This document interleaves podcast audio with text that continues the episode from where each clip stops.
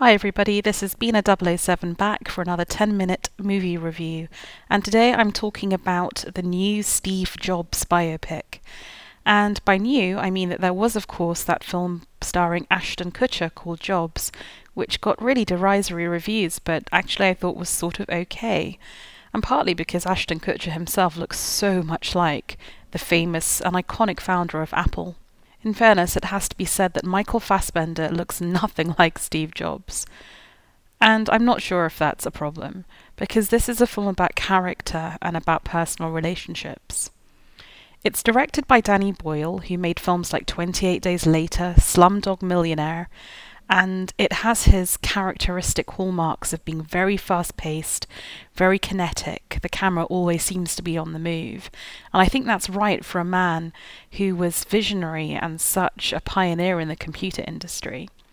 There's also some very cool use of graphics. So, for instance, at one point, Steve Jobs is using a metaphor of sending people on space missions. And as he's talking to another character, you see pictures of space rockets sort of projected on the wall behind them. I mean, this is obviously a very deliberate visual conceit, but for Danny Boyle, it somehow seems to work. Danny also has this wonderful facility with music, and the score of this film really communicates the energy and the excitement of being in a new computerized world. And the composer Daniel Pemberton definitely deserves a shout out. But ultimately, as much as this is Danny Boyle's film, really it's the film of Aaron Sorkin. And he is, as I'm sure you all know, the screenwriter behind The West Wing, the less well received The Newsroom as TV programs, but also of The Social Network, which was the Mark Zuckerberg film. So Aaron Sorkin has a track record in making these films about very iconic but controversial figures in the tech industry. He also has that reputation for producing dialogue that's very fast, very quick witted, and basically just not like anything that you would see in the real world. Um, none of us speak with that kind of eloquence, rat a tat wit, and actually, for some people, it can feel very contrived. And a fellow internet reviewer that I know really didn't get on with the film for that reason. He finds the Aaron Sorkin dialogue too mannered.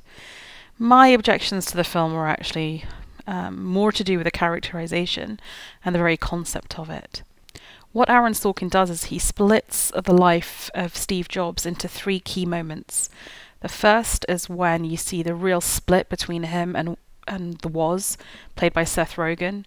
And so basically, it's the apex of Apple Mark One. The second is when he's presenting his new black cube for Next, which we know is going to be a fiasco, but sort of engineering his return to Apple. And the final one is when he unveils an iMac, the first of the iDevices, and you know he's back and he's ascendant. And all the way through these three scenes, you have Steve Jobs conversing with the same set of people. So you're seeing how those relationships develop. So, on the one hand, you have a technological discussion, and that takes place with uh, Steve Wozniak, played by Seth Rogen. And it's all about the fact that Woz wants to make computers that everyone can use and play with.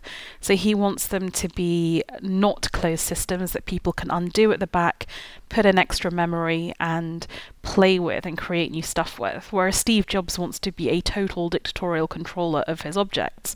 And that continues to this day, right? Like if you get an Apple product, you can't undo it. If you do undo it, you're going to invalidate the warranty. It's a closed system. And it's allowed Steve Jobs to assert complete design control, but it has made his products so so annoying if you want to do something more with them, and has led a lot of people to use Android instead.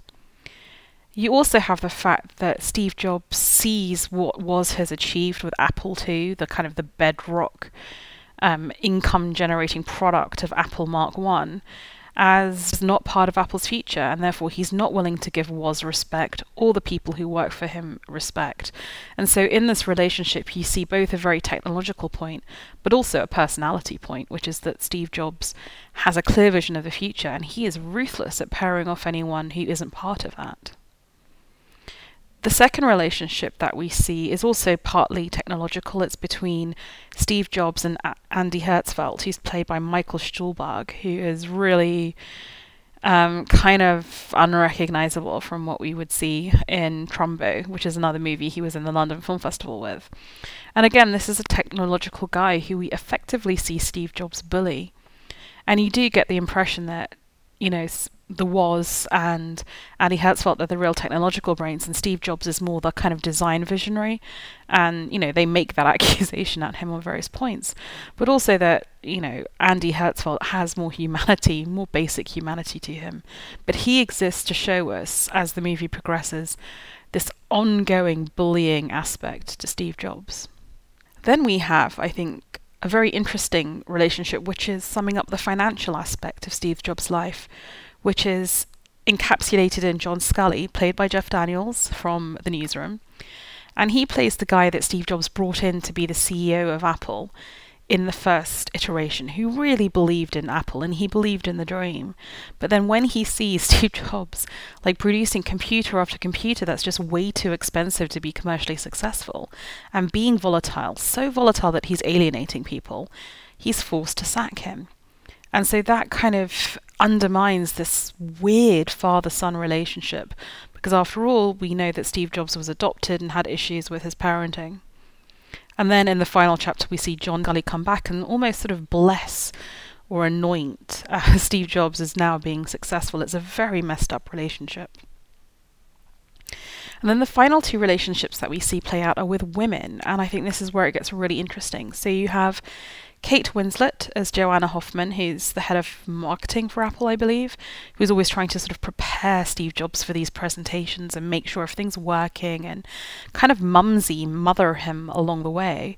She seems to have this amazing loyalty for Steve Jobs, but it's one of my real criticisms of this film that I don't feel you see why she would be loyal to Steve Jobs.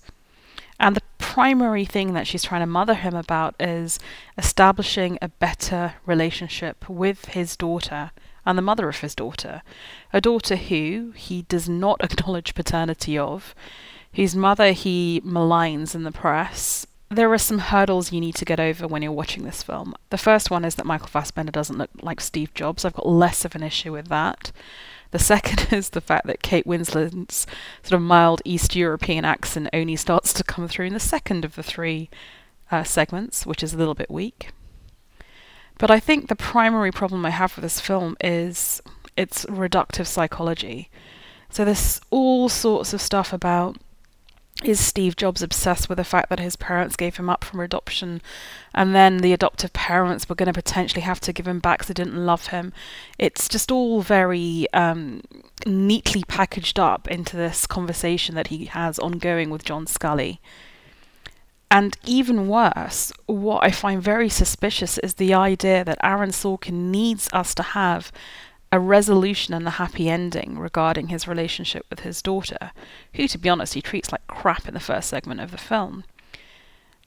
And I was trying to think to myself, you know, when you look at The Social Network, which was about Mark Zuckerberg, it was a sympathetic portrayal, but it did not attempt to soften the rough edges of the character.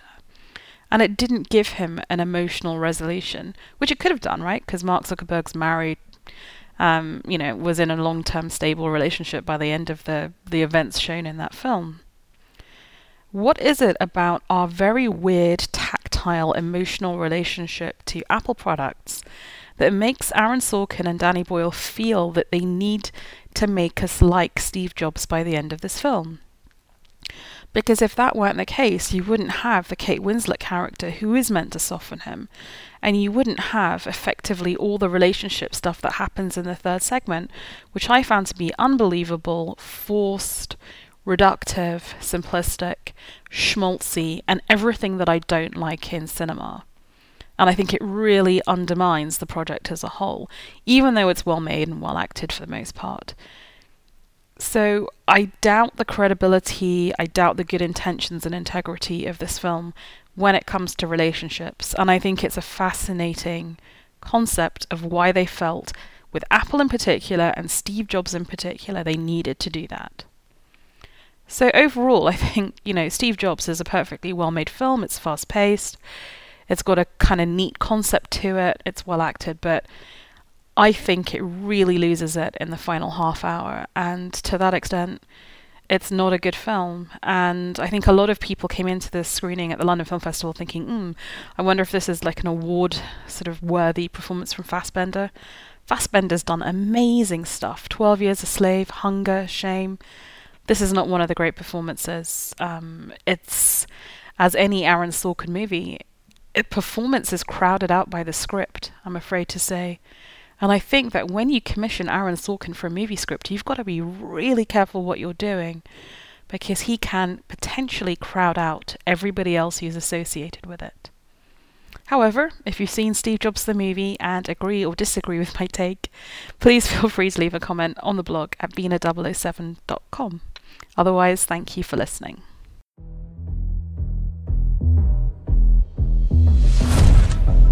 What do you do? You're not an engineer. You're not a designer. You can't put a hammer to a nail. I built the circuit board. The graphical interface was stolen. So how come 10 times in a day I read Steve Jobs as a genius? What do you do? Musicians play their instruments. I play the orchestra.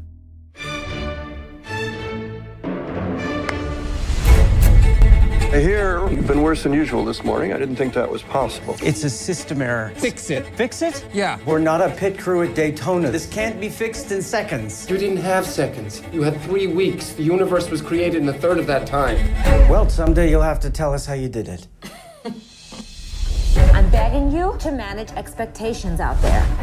You see how this reminds you of a friendly face? It's warm and it's playful and inviting and it needs to say hello. If you keep alienating people for no reason, there's gonna be no one left for it to say hello to.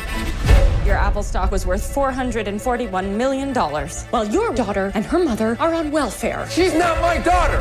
You must be able to see that she looks like you. You're issuing contradictory instructions, you're insubordinate, you make people miserable. Even if that were true, doesn't sound that diabolical to me. Steve Jobs has a running time of 122 minutes and is rated R. The film played the Telluride and London Film Festivals 2015 and is already on release in Israel. The film opens wide in the United States on October 23rd and in Turkey on October 30th.